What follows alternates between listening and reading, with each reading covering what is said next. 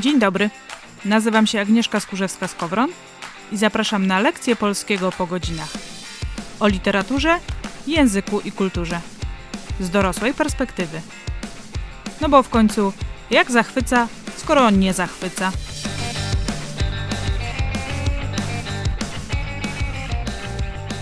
Dzień dobry. Dzisiaj opowiem trochę o ortografii i o hmm, jej fascynującym tle. Naprawdę. Bo utarło się w naszych głowach przekonanie, że polska ortografia jest trudna, że choć są jakieś reguły, to właściwie pełno jest wyjątków, że nie da się tego logicznie ogarnąć i trzeba wykuć na blachę, kiedy piszemy RZ, y, Z z kropką, O z kreską, zwykłe, CH i samocha. Coś w tym jest, że jeśli chodzi o poprawny zapis, to jednak najlepiej działa po prostu zapamiętywanie wzrokowe graficznego obrazu słowa. Ale czy jednak rzeczywiście polska ortografia jest taka nielogiczna? Jakiś czas temu, pisząc na mediach społecznościowych o początkach wianków słów, podzieliłam się poczuciem zadziwienia, które towarzyszyło mi przez całe studia, pracę naukową aż do teraz. Bo od pierwszego roku polonistyki okazywało się, że to, czego uczyłam się w szkole o literaturze i języku, to nie do końca prawda. Oczywiście nauczyciele nie kłamali, ale w trakcie studiów wychodziły na wierzch kolejne uproszczenia, którymi byliśmy karmieni wcześniej. I dotyczy to także ortografii. Jakież było bowiem moje zdziwienie, gdy na zajęciach z gramatyki historycznej okazało się, że pisownia o skreską u zwykłe RZ i rzecz z kropką jest bardzo logiczna i wynika z procesów zachodzących w języku w ciągu dziejów. A wszystkie wyjątki, a właściwie może inaczej, większość wyjątków to są te momenty, kiedy odgórnie zdecydowano, że od teraz piszemy tak, a nie inaczej. W trakcie słuchania tego odcinka zapomnij na chwilę o większości szkolnych reguł ortograficznych, bo przyjrzymy się w nim naszemu językowi. I zapewniam, że będzie ciekawie, dziwnie, zaskakująco i w ogóle niczym jazda kolejką śmierci w wesołym miasteczku. No dobra, tu może przesadziłam. Na pewno nikomu nie zrobi się słabo czy niedobrze.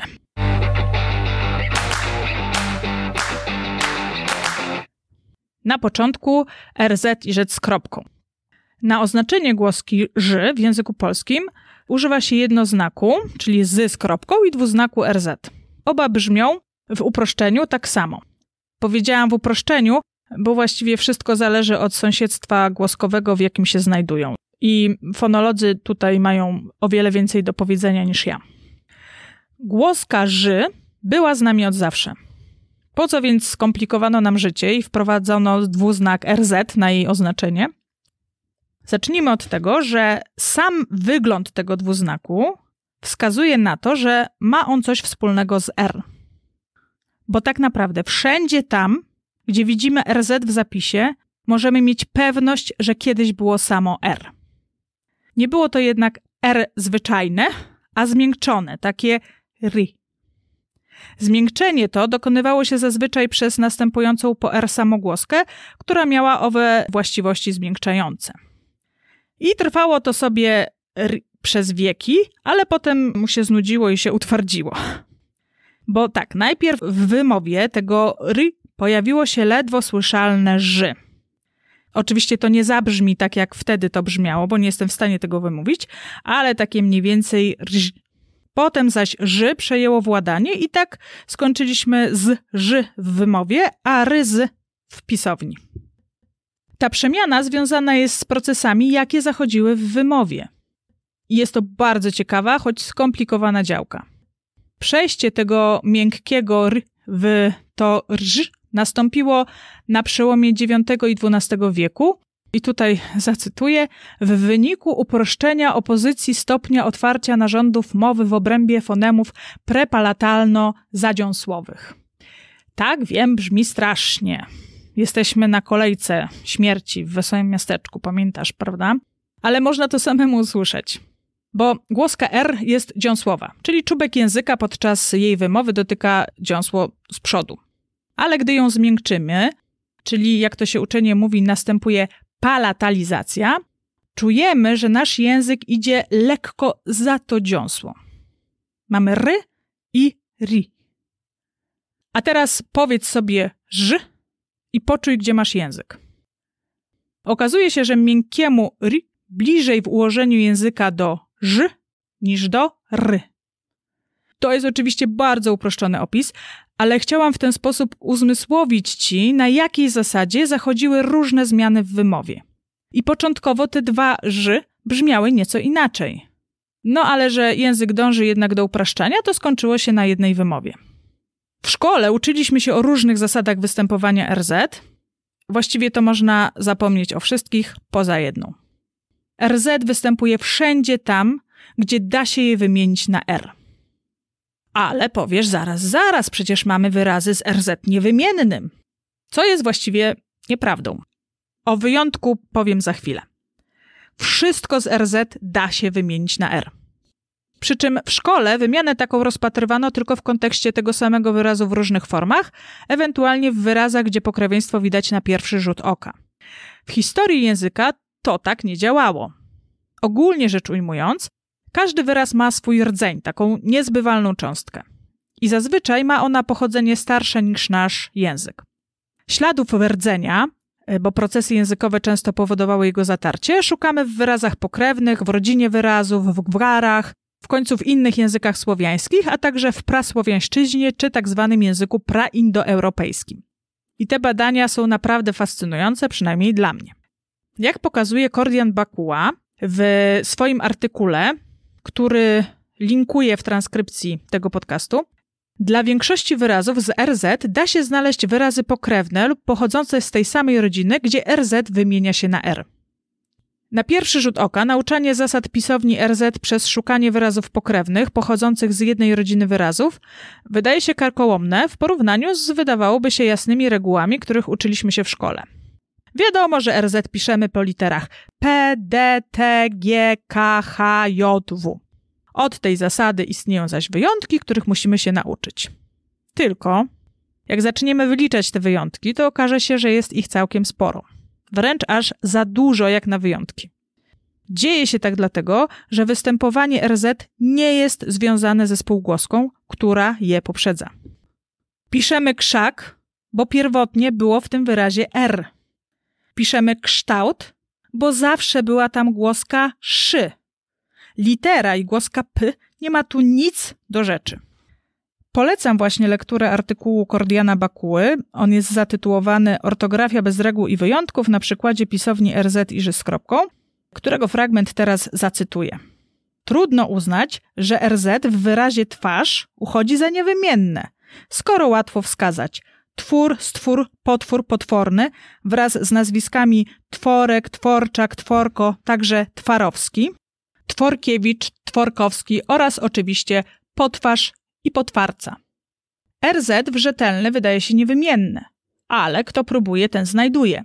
Według Bricknera pierwotnie rzetelny, czyli przezroczysty, jasny, od źrzeć, patrzeć, pochodzi od praindoeuropejskiego zur. Natomiast dzisiaj należą do rodziny nadzór, dozór, wzrok, zerkać, pozierać, która jest niedokonaną postacią od pozrzeć. Jeszcze są takie wyrazy jak zacierać wzór. W tych wszystkich przykładach występuje wymienne R. Koniec cytatu. Zamiast tworzyć dziwne reguły, wystarczy przypatrzyć się uważnie językowi. Na przykład słowo przypatrzeć.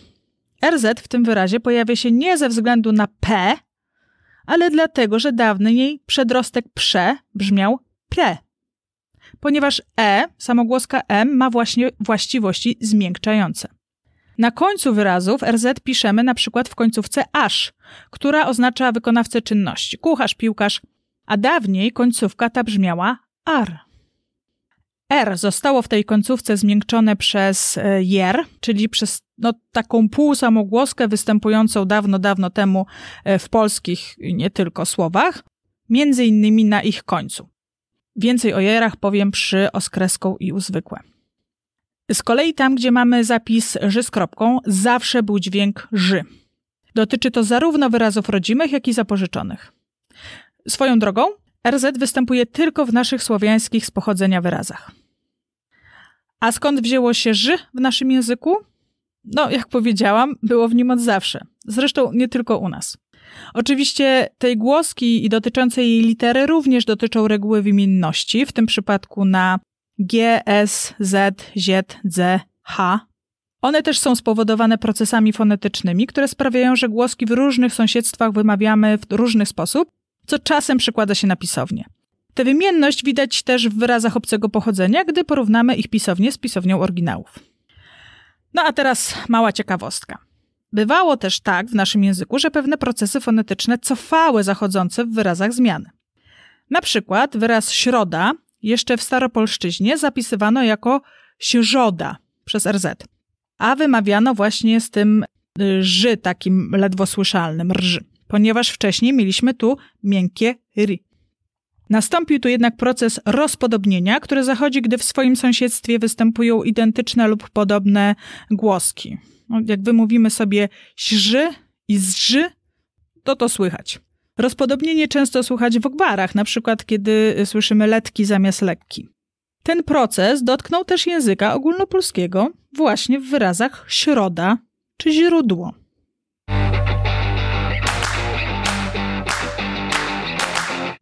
A teraz o z kreską i uzwykłe. Głoskę U w języku polskim zapisujemy, no właśnie, jako to U otwarte albo O z kreską. I tak jak w przypadku RZ, również zapis O z kreską prowadzi nas do tego, jaka litera występowała pierwotnie w danym wyrazie.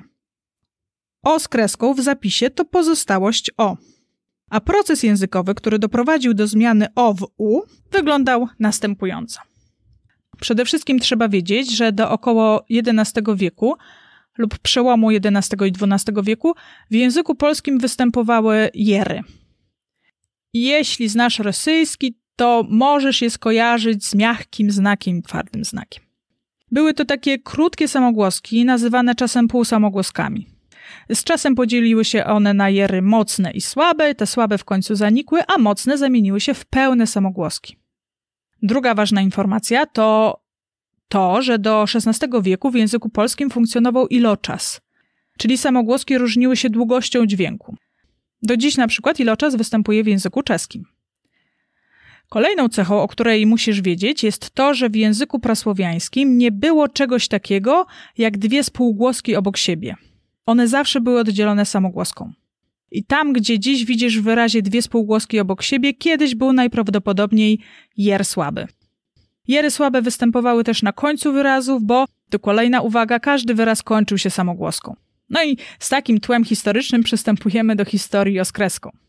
Weźmy na przykład słowo Bóg. Kiedyś był to Bog, a jeszcze wcześniej pewnie Bog z miękkim jerem na końcu. Około XI wieku ten słaby jer z końca wyrazu zaniknął, ale nadal mamy iloczas, więc pozostała długość dźwięku, z którą coś trzeba było zrobić. Jer słaby oddał więc swoją długość wcześniejszej samogłosce i w ten sposób zaczęto mówić bog, czyli z długim o. W wyniku kolejnych procesów fonetycznych, kiedy iloczas zaczął zanikać, to o zaczęło przechodzić w o pochylone, które fonetycznie brzmi jak takie o, a zapisuje się je w ten sposób, że o i w indeksie górnym u. Takie o wpadające w u. A potem no to już poszło i ostatecznie wymawiamy u, ale piszemy oskreską. I znów, bardzo łatwo zobaczyć, że w wyrazach z oskreską wymienia się ono na o w innych formach tego wyrazu lub w wyrazach pokrewnych. A jeśli się nie wymienia? No to zobacz sobie, że w większości wyrazów z oskreską występuje ono przed zbitką spółgłoskową. A wiesz już, że drzewiej taka sytuacja fonetyczna nie mogła mieć miejsca. Oczywiście nie można być zaślepionym tym jednym kryterium i jedną wymyśloną e, regułę zastępować drugą, bo na przykład taką skówkę piszemy przez u zwykłe, mimo że jest zbitka spółgłoskowa. I w dodatku wiadomo, że końcówki ówka piszemy przez oskreską. Ale tu znów kłania się historia języka. I nawet nie musimy zbyt dużo o niej wiedzieć. Skąd bowiem pochodzi wyraz skówka? Od kuć, skuwać, a od nich utworzono rzeczownik skówka, dodając końcówkę k. Nie było tam więc żadnego o, więc i o z kreską być nie może. Podobnie w słowie opiekun. No przecież wymienia się na opiekować. Tylko, że końcówka un jest w językach słowiańskich stosowana na oznaczenie wykonawcę czynności. Nie tylko ona, jak wspominałam, aż również. W tym wyrazie zawsze było u, więc długie u powstałe po zaniknięciu jeru nie miało jak zamienić się w oskreską.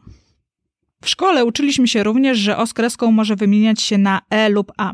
I znów, ma to swoje uzasadnienie historyczne. Widać to w wyrazie wiewiórka, o którym też słyszeliśmy, że to oskreską jest niewymienne, bo kiedyś na to zwierzątko mówiono wewerka, potem wiewierka, wiewiorka, a w końcu wiewiórka.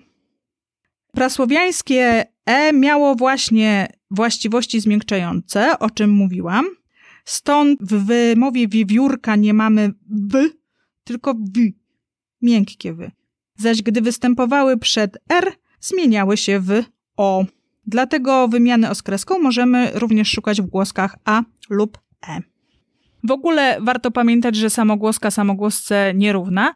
Teraz właściwie ich nie różnicujemy, ale kiedyś w zapisie również zaznaczano jej długość, pochylność itd., tak które wpływały na wymowę sąsiadujących spółgłosek i na odwrót. A teraz znowu ciekawostka. W historii naszego języka są i takie wyrazy, w których rzeczywiście zapisu oskreską nie da się niczym wytłumaczyć. No, może nie niczym, ale na pewno nie procesami językowymi. Wyrazem z takim oskreską jest na przykład ogórek. Do XV wieku pisano ten wyraz przez uzwykłe, bo oskreską tam akurat być nie mogło. Nie zachodziły w tym słowie żadne procesy fonetyczne, które by prowadziły do oskreską. A jednak od XVI wieku zaczyna się pojawiać w tekstach pisanych ogórek przez oskreską. Dlaczego? Hipotez jest kilka. Być może na słowo ogórek oddziaływała ortografia takich wyrazów jak wzgórek czy pagórek, powstałych od słowa góra, przez dodanie przedrostków wz i pa i przyrostka zdrobniającego ek. Ponieważ nasze słowo było do nich podobne brzmieniowo i jemu bezsensownie stawiono literę oskreską na miejsce litery u. Niewykluczone, że uznano, iż ogórek także składa się z przedrostka o, rdzenia gór i przyrostka ek. Pamiętajmy o tym, że w XVI wieku dopiero kształtowała się pisownia wielu wyrazów i wyrażeń. To cytat. W słownikach z XVIII wieku znajdujemy zapis podwójny, ogórek przez oskreską i ogórek przez uzwykłe. Nikt tego nie prostował i w końcu została sama pisownia przez oskreską. Co ciekawe, nie zmieniono tego również w czasie reformy ortograficznej z 1936 roku, kiedy to również ustalono pisownię kilku wyrazów niezupełnie zgodną z historycznymi procesami językowymi. I tu cytuję. Zdecydowano, że będziemy pisać bruzda przez zwykłe zamiast bruzda przez oskreską, choć pochodzi od staropolskiego brozda. Ślusarz przez zwykłe zamiast ślusarz przez oskreską, niemieckie Schlosser.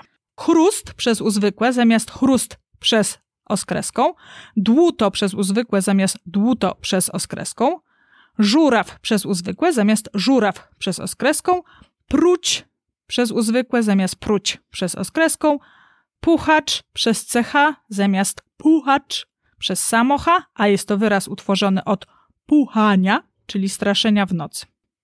Czy mrzonka przez rz zamiast mrzonka przez ży z kropką, a także Jakub przez uzwykłe zamiast Jakub przez oskreską. Tymczasem mrzonka przez ży z kropką miała uzasadnienie, gdyż słowo to wywodzi się od czasownika mrzyć. Dawniej mówiono, że coś się komuś przywidziało, przymrzyło.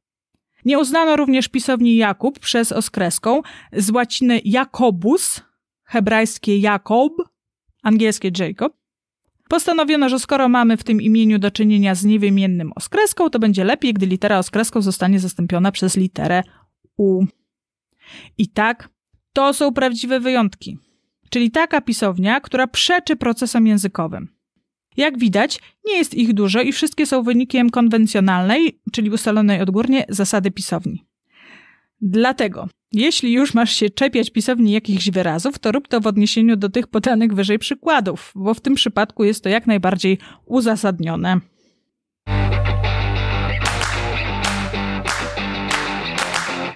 A na koniec chyba najmniej zrozumiały proces, czyli różnicowanie cecha i samocha.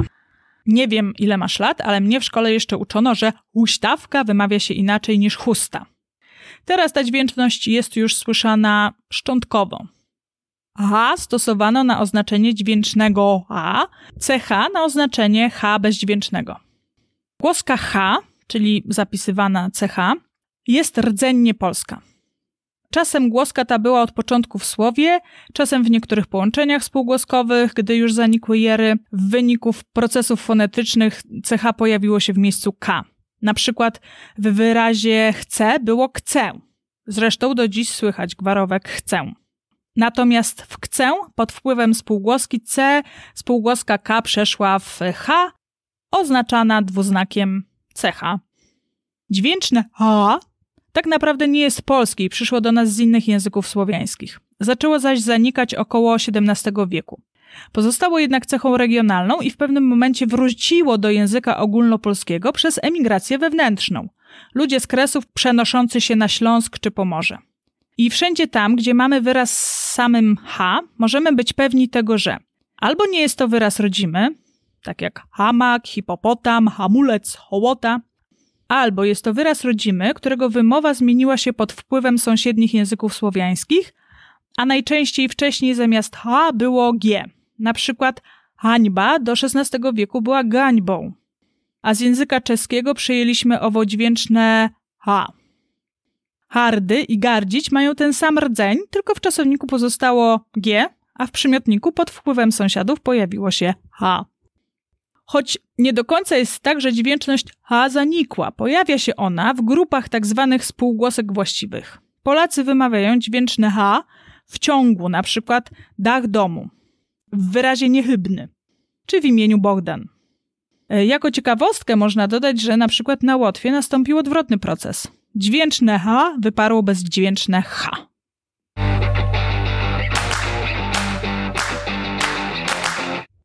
Jak widzisz, wbrew powszechnej opinii, wyjątków w ortografii polskiej wcale nie jest dużo, a te, które są, wynikają z odgórnych ustaleń. I powtórzę, nie mam żadnych problemów z tym, że ktoś je kwestionuje, bo rzeczywiście jest to wynik czyjegoś silniejszego głosu.